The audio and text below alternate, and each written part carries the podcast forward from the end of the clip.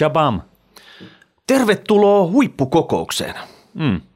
Tänään Rahapodimaailman johtajat ovat kokoontuneet tänne studioon neuvottelemaan isoista asioista. Kyllä, todella isoista asioista. Ennen tällaisista asioista ei ole edes keskusteltu. Ei. Neuvottelusta puhumattakaan. Koko kansakunta pitelee hengitystä tällä hetkellä. Niin, siis ihmiskunta vähintäänkin. Joo. Mm. Ja pitäisi tulla jonkun järkevä sopimuksen kanssa ulos täältä. Kyllä. Hyvä. Mikä meillä oli agendalla tänään? Meidän pitää ratkaista tämä Porin kohtalo. Totta. Kyllä. Eli tiistai 17.7. Joo. Pori. Rahapori. Siellä ajanlasku tuntee Porin ennen tätä tapahtumaa ja Porin tämän jälkeen. Kyllä. Etenkin, koska se nimetään uudelleen. Mm. Porista tulee podi. Mm. Ruotsiksi se on ollut Björneborg. Sä tunnet Ruotsia hyvin. Joo. Niin siitä tulisi Nallepodi. Okei. Okay. Eikö Björne on vähän niin kuin Nalle? Niin. Kuulostaa ainakin siltä. Kyllä. Ja Borg on podi. Joo. Nallepodi. Joo. Kyllä. Podi, Nallepodi. Pori, täältä me tullaan. No niin, hyvä. Hienoa. Mutta hei, jotta me päästään tässä nyt, että tämä ei ole pelkkää sanahelinää, meidän täytyy ikuistaa tämä sopimus. Kyllä. Paperille. Kyllä. Eli sopimuskaavake, joo, joka nyt teatraalisesti allekirjoitetaan tässä. Kyllä, Martin Kimpaasin ja Miikka Trump Loukosen puolesta. Ei, mun lisänimi on Miikka Let's Make Finland Great Again. Okei. Okay. Saat Martin Kimpaasi tässä. Okei, okay, selvä. Ja nytten ei muuta kuin tästä vaan tussi esille ja allekirjoitusta. Mm.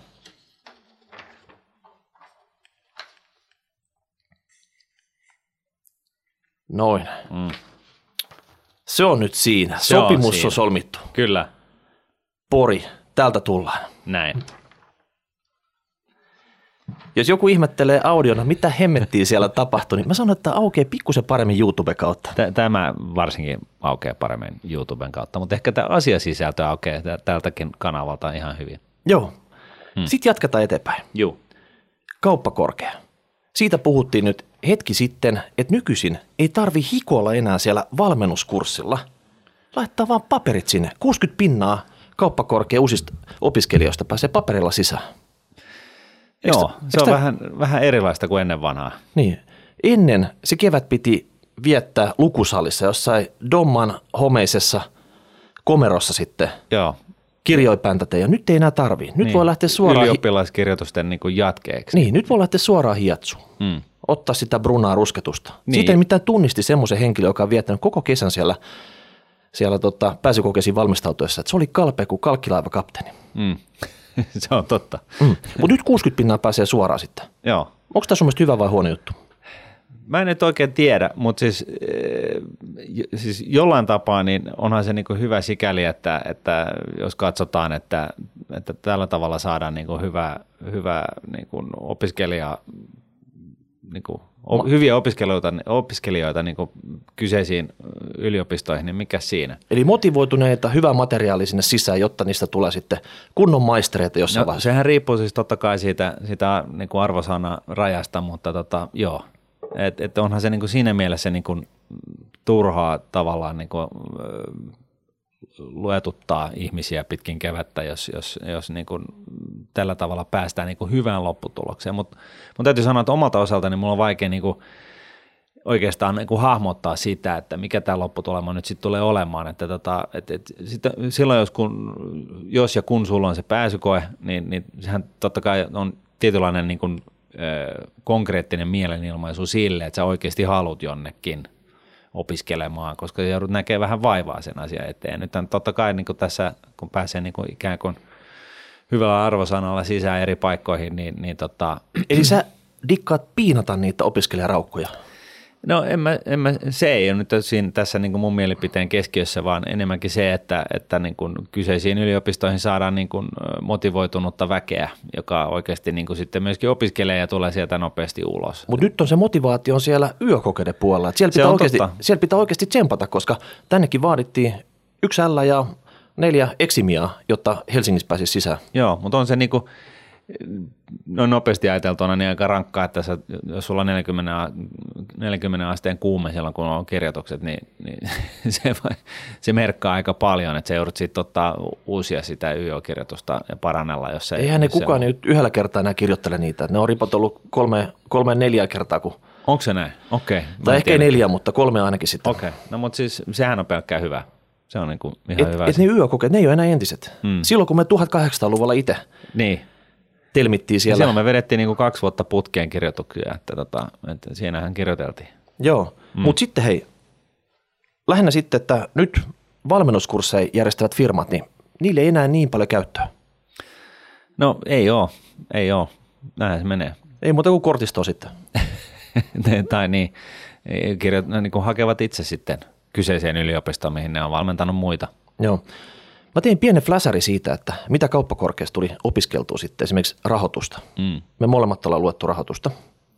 Yes. Ja tuli siihen semmoiseen tulokseen, että siellä olisi 4 kurssia, mitä pitää tankata. Loput sä voit skipata. Aha, okei. Okay. Eli tavallaan rahoituksesta riittäisi semmoinen näpäkkä sivuaine. Ja en tiedä, voi olla avoimen puolellakin saat tehtyä tämän. Investments, tämmöinen kurssi, missä oli paljon laskuharjoituksia. Ei mitään HC-kamaa, mutta sä opiskelit siellä niin kuin alfat ja beetat ja osasit laskea sitten, että teet jonkun sijoituksen, niin tuleeko sille tuottoja. Tämmöistä ihan niin kuin perusjuttua sitten. Mutta tavallaan matikkapohjalta se ei ollut ihan älyttömän pahaa, mutta piti vaan ne konseptit ymmärtää sitten sillä. Sen jälkeen sitten corporate finance. Siellä oli Matti Kieloharju piti sitä. Ja tavallaan se corporate finance on jokaisen liituraita miehen tai semmoiseksi pyrkivän. Joo. Se on se HC-juttu. Investointipankkiirin. Niin, se sun pitää tietää sitten. Kyllä. Mikä on niin kuin enterprise value? Joo. Miten sä teet, niin kun pistät kaksi tämmöistä klönttiä yhteen, niin miten ne equityt ja velat siellä sulautuu kivasti yhteen? Mikä on tämmöisen klöntin arvoisen operaation jälkeen sitten? Kyllä. Missä rahoituksesta 5, siis sillä ei ole väliä, miten se on rahoitettu, vaan se, tosiaan se enterprise value, eli sen going concernin niin kuin arvo. Joo, ja se oli siis näiden 2 ensimmäisen osalta mä oon täysin samaa mieltä. Ja sä allekirjoitat, että nämä on tärkeitä sitten. Nämä on ihan tärkeitä. Oliko teillä samat kurssit Hankinissa? Oli. Siis ensimmäisen kirjan nimi oli Investments ja toinen oli Corporate Finance. Brilli Myersin tämmöinen 1000-sivunen tiiliskivi sitten. Joo, kyllä. Vannotko nyt käsisopimuksella, että sä kahlasit sen niin kuin alusta loppuun? No kyllä mä vähän joudun kahlaamaan sen. Mä yleensä kahlasin sillä tavalla, että oikeastaan niin luin sen kertaalleen läpi ne jutut, mitä piti ymmärtää ja sitten joskus toistamiseen. Niin. Ja se ensimmäinen kerta oli hyvin sellaista takertelevaa, että jäi koko ajan kiinni johonkin kaavoihin ja ei ymmärtänyt, minkä takia se on noin, niin sitten mä vielä niin kuin luin nopeasti pikaluenna sitä sen niin kuin toistamiseen läpi. Mulla on niin kuin ollut sellainen 1000 sivua vikassa illassa ennen koetta sitten? Tyyliin, joo. Okei. Mulla oli siis, sanotaan näin, että tästä introkurssista, niin, joka oli rahoitusopiskelijoiksi pyrkivien tiputuskurssi, niin, siihen mä opiskelin kyllä ja luin ihan niin kuin öömoilasena, että aika rajusti. Ja siitä mä sain sitten ihan parhaan mahdollisen arvosanan ja siitä se oli sitten alamäkeä. Tarkoitatko, että panostit tähän enemmän, rajummin kuin fuksiaisiin? Ei tietenkään, mutta siis niinku, no periaatteessa niin rajusti kuin opiskeluihin voi panostaa sitä. Niin, okei. No sit mä ymmärrän sitä. Joo, mutta sitten mulla oli, en mä tiedä, vähän sellainen niinku asennevamma, että sieltä sitten leijautiin alas se, jossain vaiheessa siitä tuli sellainen niinku urheilumuoto, että miten pienellä vaivalla mä saan hyväksytyn. Okei. Loppua kohti se oli sitten sillä, että päivää ennen niin alkoi miettiä joskus 3 iltapäivällä, että niin, mulla on kokeet huomenna, että mitäköhän mun kannattaisi yrittää kahlaa tää läpi, että vielä pääsisi läpi. Ja sitten oli Miikka, niin se oli aika sillä tavalla tyhmää, varsinkin kun kaikkiin koviin paikkoihin niin olisi päässyt niin kuin pelkästään siis todella hyvillä arvosanoilla. No niin. ne oli kyllä hyvin keskiössä, mutta mä en niin kuin sitä sisäistänyt silloin.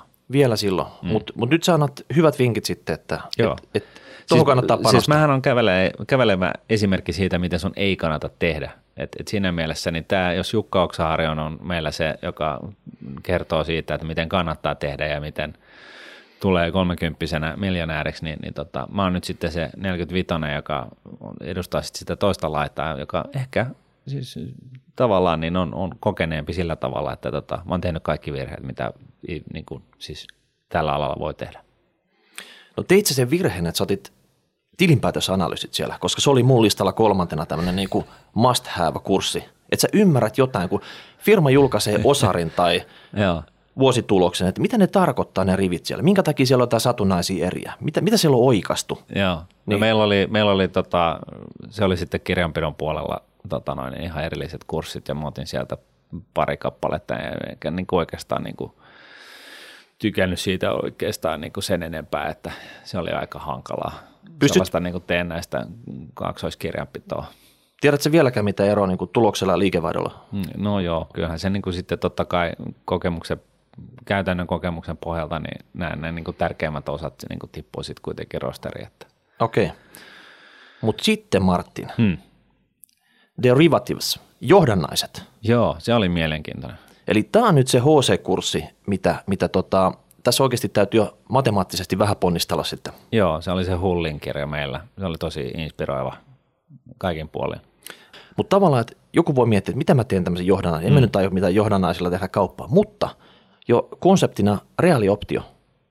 Jokaisen, joka pyrkii jonnekin johdon huipulle sitten, niin pitäisi ymmärtää sitten, että minkä takia sun täytyy tehdä jotakin, jotta sä saat option siihen phase 2 sitten. Niin, ja että jokaisella optiolla, siis sillä, että sulla on mahdollisuus, mutta ei velvollisuus, niin kuin ihan jokaisella elämän saralla, niin se on jonkun arvoinen, koska se on optio.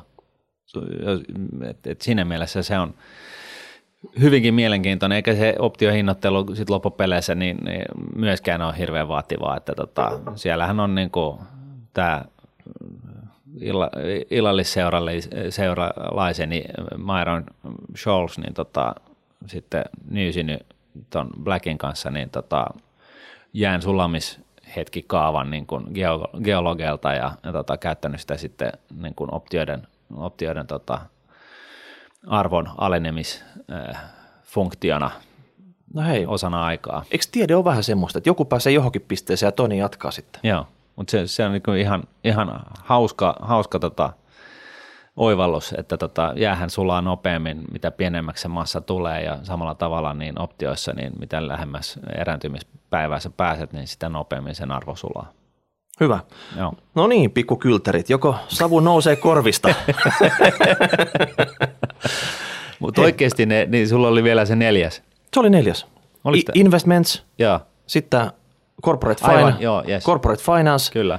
Tilinpäätösanalyysit, että sä jotain niistä luvuista, mitä firmat julkaisevat, tajuut, ja sitten derivatives. Joo, mutta kyllä mun täytyy sanoa, että mä opiskelin kansista sivuaineena, niin kyllä siitä oli hyvin paljon hyötyä. Joo, niin mennään siihen joku toinen kerta, oon mäkin lukenut kansista. Niin, ooto. Joo, hei, tiedätkö, tää on nyt semmoinen niinku tiiseri, täytyy jatkaa tää kuuntelu, me palataan näihin, tiedätkö, kahden vanha sotanorsun muisteloihin jossain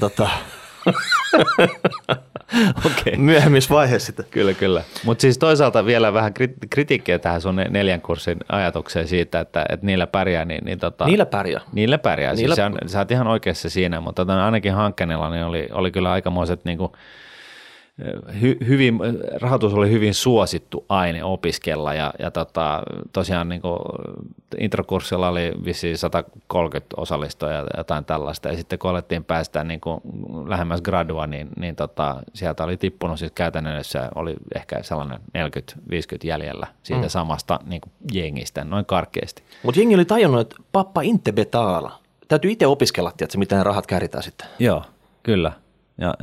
Mutta siinä niinku tavallaan, että niinku jos halutaan niinku the best of the best, huomaan nyt, että tosiaan Top Gun 2 on tulossa. Kaikkien ei tarvista rahoitusta lukea. Sulle riittäisi nämä 4 kurssia. Sä saat niin paljon tietoa siitä, ja se lisäarvo, mitä sä kahlaat siellä niinku 3 vuotta lisää add-on-kursseilla, se ei välttämättä ole kaikille se. Paitsi. Mitä? Paitsi jos sä haluat Lontooseen investointipankkiiriksi, niin No sinnehän tietysti taidehistoria lukemalla pääsee. Ei no sinne jo, vaadita mitään. Paitsi Suomesta, että kun ne tekee nämä rekrykierrokset täällä niin Pohjoismaiden niin yliopistoilla. Mieti jossain niin, UK-kiintiössä sinne sitten pyökiovesti sisään. Ei, mutta se on oikeasti, sehän on oikeasti niin, että kyllä niin kuin lähtökohtaisesti lähestyy niin kuin rahoitusta opiskeleita. Jokunen kansistyyppi on ehkä vahingossa päässyt mukaan, mutta noinhan se menee. Ja hyvät arvosanat on pakko olla. Ja silloin tarvitaan lisää kursseja, että sulla on niinku, että sehän niinku 4. Lonto, se on ihan out. Brexit tulee kaikki. Koko saari irtautuu. Korean Frankfurt. Okei, okay, no sitten. Ah, so! Yeah. Sinne, jaa! Yeah. Sinne lähdetään sitten. Hei, kyllä. Hashtag rahapori@nuude.fi. Yes. Oletko eri mieltä? Ja sitten hei, pääaiheeseen. Me ollaan puhuttu pörssistä, taloudesta, kaikki, mutta me pitää nivoa ne yhteen. Joo. Suhdannesykli, Martin. Tästä on paljon kysytty. Tämä iso konsepti menee ylämäki, alamäki, ylämäki. Oikein tämmöinen niin kuin rollercoaster, vuoristorata meininki sitten. Kyllä. Niin miten tämä talouden liikkeet vaikuttaa pörssiin vai vaikuttaako millään tavalla? Osaatko sä nyt mitenkään avaa tätä problematiikkaa? Joo, se mitä tapahtuu taloudessa huomenna tapahtuu tänään pörssissä. Häh? Se tulee vähän niin kuin jälkijuna sitten. Se talous. Onko? Kyllä. Siis koska tämähän on ihan simppeliä sinänsä, että kaikki tiedossa oleva informaatio näkyy pörssikursseissa heti. Ja nyt sitten jos näyttää sieltä, että talous lähtee on hidastumaan päin ja ollaan niin kuin seuraavina vuosina, niin kasvulukemat on oikeasti vähän huonommat ja on ensimmäisiä merkkejä siitä, että asiat alkaa menee huonommaksi, niin heti kun näin käy, niin silloin pörssikurssit jo lähtee niin kuin tikkaa alaspäin. Ja sitten vastaavasti niin heti kun näyttää siltä, että muutaman vuoden kuluttua, niin että nyt on kysyntää lähtenyt käyntiin ja muutaman vuoden kuluttua, niin kysyntä ja kasvu onkin hyvällä saralla, niin sitten se näkyy taas vastaavasti just sillä hetkellä, kun sellainen niin kuin konsensusasioista on juurtunut markkinoille, eli se näkyy heti. Niin, no normaali tämmöinen sukakuluttaja voisi katsoa sitten, että hei, talous tikkaa tällä hetkellä kuin singeri. 2-3 pinnaa ylöspäin ainakin täällä Suomessa. Niin. Pörssi täällä on ollut samassa ajassa year to date tänä vuonna 7-8 pinnaa ylöspäin sitten. Kyllä. Eli tavallaan se pörssi on niin kuin turbobuustattu kasvukerron sille BKT:lle, mitä se taloudessa tapahtuu sitten. Joo, kyllä, mutta siis yhtä lailla niin niitä ei voi katsoa niin kuin pörssikurssien kehitystä niin kuin viikkotasolla, kun sitä niin kuin maan tai talousalueen taloudellista tilannetta niin kuin tarkastellaan, vaan enemmänkin katsoa niin kuin näin trendinomaisesti, että okei, että pörssikurssit niin kuin on tikannut ylöspäin niin kuin silloin finanssikriisin jälkeen niin periaatteessa 2-3 vuotta ja jatkanut siitä sitten NS-hamaan tulevaisuudessa 10 vuotta lisää ja siinä 2-3 vuoden niin kuin nousun jälkeen niin se niin kuin kuitenkin merkki siitä, että maailmanloppu ei tullutkaan ja talous ehkä elpyy jossain vaiheessa. Että se on niin kuin tällainen vähän niin kuin pitkän aikavälin indikaattori. Eikö tämä vähän niin kuin nurinkurista? Nyt on katsottu, että pörssikurssit on oikeasti sieltä 2009 vuoden pohjista, melkein mikä tahansa indeksi, niin se on lähtenyt ylöspäin. Kyllä. Ja tavallaan 10 vuoden merkkipaulua tässä kohta tulossa vastaa sitten. Joo. Mutta samalla sitten oikeastaan venataan, että milloin ne pörssikurssit tipahtaa, koska tästä on kestänyt niin pitkä aikaa tällä nousulla. Mutta samaan aikaan talous on vasta pikkuhiljaa oikeasti nyt kiihdyttämässä vauhtia sitten, ainakin kyllä, täällä Euroopassa. Kyllä. No, mutta siis niin kuin mä joskus aikaisemminkin todennut, niin niinhän se on, että kun se pahin mahdollinen pörssiromahdus tulee ja kymppiuutiset tunnetusti on niin kuin ihan se depressiolääkkeitä nämä toimittajat siellä, niin jos niitä nyt pörssi kiinnostaa, niin se on niinku, siis jos vaikka kurssit puolittuu tai jotain tällaista, niin se on niinku yleensä aina hyvä ostohetki, koska ne kurssit on palautunut niinku hyvinkin lyhyessä ajassa, vuoden puolentoista jälkeen. Mutta silloin, kun se tilanne on päällä, niin sitähän nähdään, että tämä ei tule palautua 10 vuoteen, että tämä oli nyt tässä ja näin poispäin, ja sen takia niin se onkin hyvä tilaisuus, mutta nythän on niin edellisen finanssikriisin jäljeltä niin tosiaan tällainen niin uusi mustapekkakortti on otettu kehiin, jossa tosiaan niin Japanin viitottamalla esimerkillä, Japanin keskuspankin viitottamalla esimerkillä, niin Yhdysvallat ja sitten niin Euroopan keskuspankki on harrastanut tällaista määrällistä elvytystä, eli tosiaan niin kuin ottanut keskuspankin syvistä bittisyövereistä akuankkarahaa ja ostanut sillä markkinoilta pois lähes ensin kaikki niin kuin korkopaperit ja sitten niin kuin tällaisia yrityslainoja ja muita. Ja se on niin kuin johtanut sit siihen, että markkinoilla on jäänyt hirveän iso läjä rahaa lillumaan, joka on sitten joutunut etsimään muita sijoituskohteita, koska tuottoa sille pitää saada. Ja varsinkin kun korkotaso on ollut niin kuin nollassa tai negatiivisella puolella. Ja sehän on ollut näin, koska siis talous on ollut tosi huonossa jamassa. Ja nyt, nyt sitten kun keskuspankit on syytänyt näin paljon niin kuin rahaa eetteriin, niin se on niin kuin sitten pitänyt niin kuin vähänkään niin kuin positiiviset investoinnit, kannattavat investoinnit niin kuin käynnissä ja tällä tavalla ollaan niin kuin laimennettu sellaista niin kuin Afrikan kokoista kuoppaa, mikä muuten ehkä olisi syntynyt. Ja nyt sitten kun talous alkaa vihdoin ja viimein niin kuin palautumaan, niin kyse on siitä, että keskuspankit lopettaa nämä niin sanotut korkopapereiden lisäostot. Eli sitten keskuspankkien taseessa on niin kuin läjäpapereita, jotka erääntyy maksuun jossain vaiheessa. Eli nämähän kun on korkopapereita, niin nehän on niin kuin keskuspankilla oikeus saada rahansa takaisin jonkun niin kuin eräpäivään mennessä, ja sitä mukaan kun nämä eri lainapaperit erääntyy, niin nehän saa rahansa takaisin, ja käänteisesti se tarkoittaa sitä, että markkinoilta automaattisesti imastaan niin kuin tämä yltiölikviditeetti pois, joka sitten toisaalta mahdollisesti vähän niin kuin on negatiivinen vaikutus talouteen. No hei. Mutta siis tämä suuri kysymys tässä on nyt, että romahtaako pörssit nyt sitten, kun keskuspankit lopettaa näiden tukiostojen tekemisen? No Martti, muistatko silloin, kun me oltiin koulussa, tämmöistä keskuspankkielvytystä, ei siellä ollut olemassakaan niissä tiiliskivikirjoissa sitten mainittu semmoista. Tämä on tullut uutena juttuna, että silloin annettiin ihan vapaasti nämä suhdannesyklit mennä, miten ne menee sitten? No toisissa maissa annettiin ja toisissa ei, Suomessa muun muassa ei. No Suomi tavallaan kuuluu vähintään Euroopan, kun markka kellotettiin?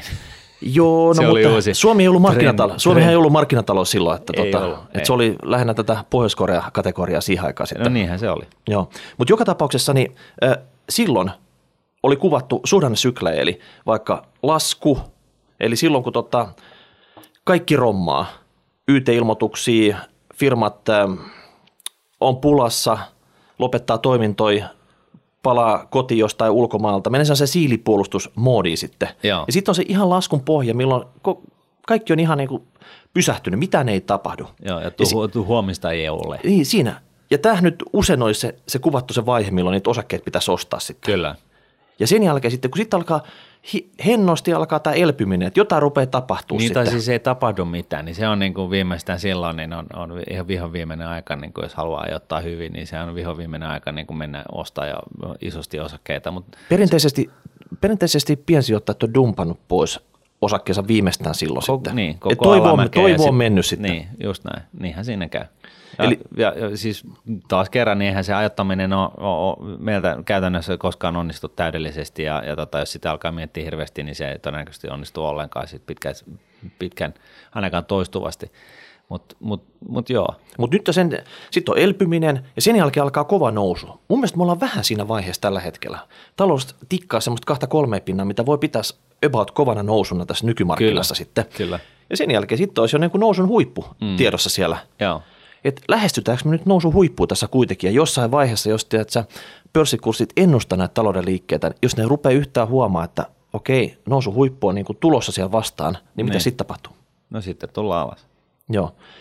Mutta se on just näin, että kukaan se on niin kuin vaikea etukäteen tietää, että mikä se markkinoiden konsensus huomisesta on ennen kuin se on toteutunut, koska siis ihmisellähän on mielipiteitä niin kuin mielimäärin, mutta että pitäisi ymmärtää ja tietää se hetki, jolloin enemmistö niin kuin rahanomistajista alkaa olla sitä mieltä, että ei hemmetti, että huominen tuo mustia pilviä tullessaan, ja sen takia, mikä sitten johtaa siihen, että pörssikurssit de facto niin ihan oikeasti alkaa valumaan, niin se on äärimmäisen vaikeaa. Ja se on helpompaa, niin helppoa markkinoiden ajattamista kuin edellinen finanssikriisi, niin sitä ei oikeastaan todennäköisesti ole löytynyt maan historiasta ikinä mistään ihmiskunnan tietoisuudesta, koska siinähän oli kyse ihan siitä, että keskuspankit harrasti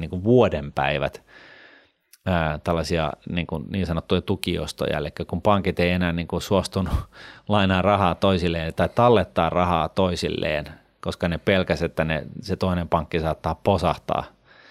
Siis mietin nyt. Kyllä. Se on vähän niin kuin sellainen iso billboard, jossa lukee, että maailmanloppu tulee huomenna. Ja tätähän jatkuu, Blummaltahan tuli joka päivä tuli uusi maailmanennätys siitä, että miten paljon Euroopan keskuspankki teki tukiostoja tai Fed teki tukiostoja ja näin. Ja siinä se oli vuoden tarkkuudella, niin siellä oli sellainen screaming billboard, että tämä homma tulee räjähtää syliin. Okei, mutta mistä piensijoittaja tuosta informaatiotulvasta saa nyt jonkun ostosignaali sitten sieltä? Mutta siis se, ei mistään. No oikeastaan se ostosignaalihan tuli sitten siinä vaiheessa, kun kymppiuutiset alkoi kertoa, että pörssikurssi on totta, pörssiromahdus on totta, siinähän se tulee. Se on ostosignaali niin? No ei ihan vielä siitä. Sitten voi odottaa vielä 6 kuukautta ja sitten 6 kuukautta siitä kymppiuutisten ensimmäisestä kommentista, että pörssikurssit romahtaa. Et siitä pistää timeri käyntiin, että? Joo, okay. Mutta siis noin karkeasti. Mutta se pointti oli se, että edellisessä finanssikriisissä niin helppoa, eikä se helppoa ollut siltikään, mutta niin sellaista selkeää, että nyt jotain posahtaa lähitulevaisuudessa, sellaista triggeriä ei parempaa saa etsiä. Että se ongelma voi olla nyt sitten seuraavalla kerralla se, että se on sellainen hiipivä tiikeri tai joku vastaava, mutta eli tiikareiden kanssa pitää katsoa, jos joku tiikeri hiipii takapihalla, niin sitten. Joo, mutta se pointti kai tässä nyt sitten on se, että puhutaan paljon siitä, että pörssikurssit romahtaa, kun määrällinen elvytys lopetetaan tai siis tukiostot lopetetaan. No romahtaako ne? Sano suoraan nyt, romahtaako ne siitä? Ei romahda. No ei, koska... Tarvitaan jotain muuta. Siis siinähän toki voi käydä niin. Mutta jos sä kysyt nyt mun mielipidettä, niin mä oon ruvennut kysyä sun suoraan mielipidettä näihin hommiin. Mun mielestä ei romahda. Ja ne perustelut on lähinnä niitä, että Yhdysvalloissa niin nämä tukiostot on periaatteessa lopetettu, tase ei ole kasvanut viimeiseen parin vuoteen ja korot on noussut ihan lähemmäs normikorkotasolle siellä ja pörssikurssit on tikannut aivan törkeen hyvin viimeiset 10 vuotta. No, tässä me just katsottiin yhdessä, miten vertailtiin vähän, miten eri markkinat on kehittynyt ja suuret eurooppalaiset yritykset, ne IT all time highsta lähtien päästiin samoihin tuloksiin just ennen finanssikriisiä ja nyt ollaan taas sillä samalla 3. kukkulalla ja siis tässä on kuitenkin mennyt mitä aikaa 10 vuotta 20. Niin siitä ensimmäisestä joo. Niin, että se on mennyt täysin sivusuunnassa ja sitten taas laaja Eurooppa-indeksiin, jossa on myöskin pienemmät firmat mukana. Okei, se on itse asiassa tuottanut ihan positiivista tulosta, mutta ei se ollut mitään sellaista kuin Jenkeissä, missä kurssit on viimeisen 10 vuoden aikana, mitä se on, 5-kertaistunut. Okei, mutta Jenkeissä ne nopeasti likvidoi ne ruumiit, heitti ne krematorioon. Pisti veronmaksajat maksamaan koko huilun. Ja samantien sitten mentiin jo eteenpäin. Sitten ei tehty tämmöistä pitkäaikaista balsamointia sillä ruumille ja sitä oltaisiin hoivattu siinä 5 vuotta niin kuin Euroopassa tehtiin. Joo, siis nimenomaan. Siis Jenkeissä on tämä on tavallaan heillä rutiininomasta, että kun se kakka osuu siihen vispilään, todetaan, että nyt on aika ikävät oltavat. Ja sitten kääritään hihat ja ruvetaan hommiin. Kääritään hihat ja kaavitaan ne seiniltä pois ja pestään seinät ja tullaan seuraavana päivänä uuteen puhtaaseen pöytään. Kyllä. Ja kun taas Euroopassa, niin ihmeteltiin, että oi vitsi, finanssikriisi 5 vuotta ja mitä ne tapahtunut. Ja poliitikot oppi sitten uuden sanan, että niin rakenteelliset muutokset, joo, tämä olisi tosi tärkeää. ja niitäkään ei saanut oikein vietyä läpi. Ja kyllähän tässä niin kuin, jos vertaan... Siis Euroopassahan rakenteelliset muumiot estää tämän niin nopean hoitamisen sitten. Kyllä, ja plus, että totta kai tällainen niin kuin EU-alueen niin kuin tällainen, niin kuin useiden kulttuurien yhteensovittaminen ja siihen, että saataisiin niin kuin päästettyä, niin kuin mentäisiin eteenpäin, niin kyllähän siis tämä, eihän tämä niin kuin EU-alue ole millään tavalla tällainen niin kuin vikkelyyden ja sujuvuuden niin kuin esikuva millään tavalla. Martin, mua rupeaa itkettää, kun sä puhut jo euroalueesta tuolla tavalla. No joo, mutta sitten taas niin kuin jos katsotaan Aasiaa, niin siellä se tilanne on ollut sellainen jotain niin kuin Euroopan ja Jenkkien väliltä, mutta se pointti on tässä se, että ei nämä osakekurssit ole hirveästi noussut missään muualla kuin Jenkeissä. Okei.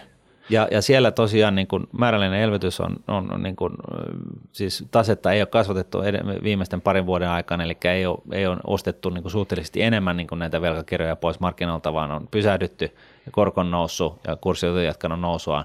Ja viimeisenä kaneettina, niin eihän siis näitä keskuspankkeja johda mitään niin kuin ääliötyperiä tyyppejä välttämättä. Ne itsekin tajuu asioita ja eihän ne tekisi sellaisia juttuja ja toimenpiteitä, jotka johtaisi siihen, että homma niin kuin lähtee niin kuin käsistä. Sulla on kova luotto nyt näin. No mulla on kova luotto siihen ja se perustuu siis siihen, että se mikä on niin kuin keskiössä ja tärkeää niin kuin on se, että ne kertoo mitä ne tulee tekemään ja sitten ne myös tekee niin.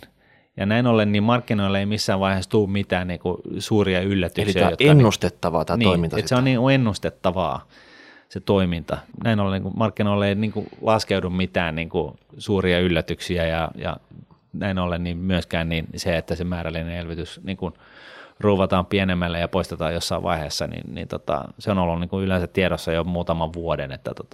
Okei. Piensijoittaja on kiinnostunut siitä, miten hän rakentaa salkkunsa tämmöisessä ottaa huomioon nämä syklit. Eli tietyt firmat rokkaa tietyssä suhdannesyklin vaiheessa paremmin. Esimerkiksi silloin, kun se nousu lähtee sieltä nollasta liikkeelle, joku perusteollisuus, metallit, tämmöiset, niitä ruvetaan niinku tarvii, kun investointihyödykkeiden kysyntä lähtee pikkuhiljaa nousuun. Sitten kun ollaan siellä niinku kovan nousun vaiheessa, ehkä jopa nyt tässä tilanteessa, niin silloin usein on konepajat. Ne saa tilauksia sit siitä, että ostetaan konetta, laivaa, lentokonetta sinne, tänne, tonne. Semmoista isossa mittakaavassa, että kaikki näkee nyt, että hei, nousu jatkuu, me tarvitaan vastaa kysyntään sitten. Joo. Ja sitten jossain vaiheessa, kun se kääntyy, lörpähtää sitten taas sinne taantuman tai laskun puolelle talous. Niin. Joo. No sitten siellä on, että ketkä pitää tätä taloutta pinnalla. No sitten siellä on nämä päivittäistavarat, lääketeollisuus, puhutaan defensiivisistä, ehkä sähkö, telekommunikaatio. Joo. Että kaikkien pitää semmoisia tiettyjä perusjuttuja tehdä joka tapauksessa. Joo, juuri näin. Ja just sitä ennen, niin kaikki tällaiset luxury goodsit niin me vetää ihan niin pääpunaisena. Että se on niin se viimeinen, joka vetää vielä niin vuoden tai kaksi niin sen pörssiromahduksen jälkeen. Että talous on lähtenyt alta, mutta niiden kysyntä jatkaa hetken aikaa vielä sitten sen horisonttiin. Joo, tästähän on niin kotitontilta ihan hyvä esimerkki toi 80-luvun romahdus, kun se tapahtui 87, niin kyllä siinä meni pari vuotta ennen kuin asuntojen hinnat niin reagoi täällä sitten. Joo. Mutta hei, miten se salkku rakennetaan? Pitäisikö sinne ripotella vähän näiden eri suhdannevaiheiden yrityksiä, firmoja, eri näitä toimialoja, eri markkinoita, että se olisi niin kuin kunnolla hajautettu, vai pitääkö sitä elää se salkukansa just siinä syklivaiheessa, missä ollaan just menossa sitten? Mä luulen, että mä vastaisin tuohon sen jälkimmäinen, eli siis lähtökohtaisesti tämä ei ole mun mielestä mikään järkevä tapa harrastaa tällaista aktiivista salkunhoitoa. Et niin kuin lähtökohtaisesti totta kai se passiivinen osta ja unohda ja sun ei tarvitse tästäkään asioista välittää, tai sitten se, että yksinkertaisesti keskityt siihen, että sä ostat niin kuin laadukkaita firmoja tai aliarvostettuja firmoja sun salkkuun, oli se tilanne mikä tahansa. Niin tämä Jukka Oksaharjon angle on niin kuin, ja Warren Buffett-mainen angle, missä siis tosiaankin keskitytään siihen, että oli tilanne ja sykli ihan mikä tahansa, niin sä vaan niin kuin hankit hyvää laadukasta firmaa sun salkkuun silloin, kun sä saat sen halvalla ja keskityt siihen yhteen asiaan. Et se on ehkä se, mihin mä itse sitten uskon. Mitäs nämä luxury goods, jos sä tiedät nyt, että nyt olisi semmoinen hetki, että ne oikeasti saattaa olla pari hyvää vuotta niillä olemassa tässä. Näissä sykleissä ylipäätänsä on niin kuin se, kuvittelen näin, että tässä, näissä on niin kuin se hankaluus, että tässä se vaatii tietyn niin kuin aika kovaa tarkkuutta tässä ajoituksessa. Mutta jos sä oot todellinen tilastoniilo, sä seuraat jokaista niin dataa, mitä tuo markkina tulee. Mutta silti tässä on niin kuin mun mielestä tämä Akileksen kantanpää. Tämä vaatii hyvää ajoitusta, ajoituskykyä, ja se ajoitus on se, missä niin kuin, eli pelisilmää. Niin. Pelisilmää tai ajatusta tai ihan mitä, miksi sitä nyt sitten haluaa kutsua onnea, mutta joka tapauksessa se on se haaste ja se kun ei niin kun, se on tyypillisesti se heikoin lenkki ihmiskunnassa ja kun puhutaan niin kun, sijoitustuotoista. Okei, suurimmassa ei pysy tekemään tätä, mutta muutama, joka onnistuu oikein. Tämä on sweet spot, eikö olekin sitten? Juu, totta kai. Jos sä onnistut, niin ehdottomasti tämä ajattajien pelikenttä, mutta niin kuin sanottu, niin tutkimusten valossa niin ajattaminen ei ihmiseltä onnistu. Ja näin ollen, niin mä en suosittele tällaista syklivetosta niin kuin salkun kierrättämistä, mutta tämä on nyt mä myönnän ihan pystyyn, tämä on niin kuin ihan mun oma mielipide, että mulla on niin kuin monet useimmat ehkä tietää, niin mä digaan siitä niin kuin passiivisesta kuluja minimoivasta osta- ja unohdusjutusta. Se on tullut selväksi tässä. Onko? On. Mut, ja sitten jos on niin kuin aktiivinen ote, niin just tämä niin kuin tällainen niin kuin laatufirmoja halvalla ja pienellä vivulla. Tämä on niin kuin tämä digibuffet-tyyppinen lähestymistapa. Tai sitten nämä small cap valuet passiivisessa ETF-rahastossa, siis tämän tyyppistä sijoittamista.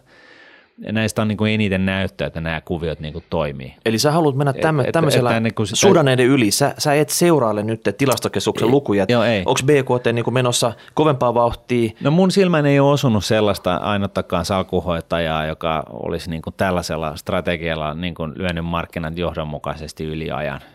Et se, mitä on löytynyt, niin on niin kuin näitä buffetteja ja muita, joilla on niin kuin ollut hyvin buffetmaisia niin kuin lähestymistapoja.